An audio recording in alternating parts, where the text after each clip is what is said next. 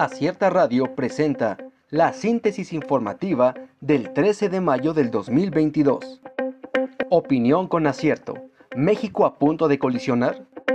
Eventos desafortunados se han vivido en el Aeropuerto Internacional de la Ciudad de México, donde en al menos dos ocasiones se ha reportado que dos aviones han estado a punto de colisionar, lo que hubiera generado cifras alarmantes de víctimas.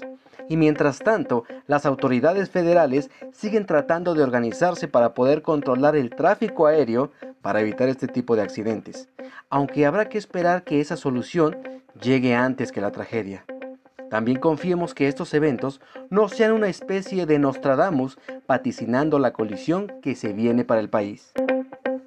Bienestar viola derechos de trabajadores sindicalizados.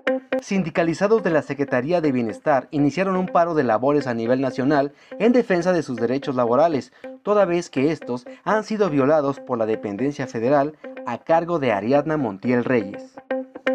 Regidores de Oaxaca de Juárez se niegan a reducir salario para obras públicas.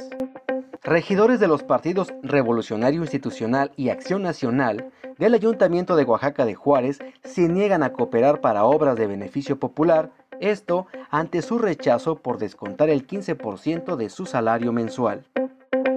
Se compromete AMLO a esclarecer caso de Debanhi Escobar. El presidente Andrés Manuel López Obrador informó en la mañanera desde el estado de Nuevo León que se reunió esta mañana con los padres de Debanhi, Mario Escobar y Dolores Basaldúa, a quienes les hizo una promesa sobre el caso que conmocionó a México. Tribunal otorga suspensión provisional a tramo 5 sur del Tren Maya. Un tribunal federal de Mérida, Yucatán, confirmó la suspensión provisional de las obras realizadas en el tramo 5 sur del Tren Maya, debido a que no existe la manifestación del impacto ambiental necesaria para todos los proyectos del gobierno federal. Reportan 20 incidentes aéreos graves en 3 años en México. En 3 años, México acumuló 20 incidentes aéreos considerados graves.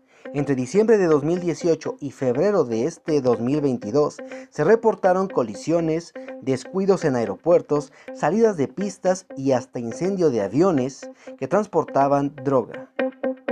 Casos de hepatitis infantil misteriosa estarían relacionados con Omicron.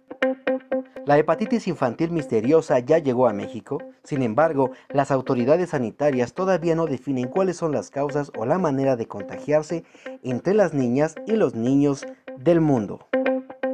Acierta Radio presentó la síntesis informativa. Escúchanos el día de mañana con más información. Síguenos en las redes sociales como Acierta Oaxaca. Visita nuestra página web www.acierta.mx.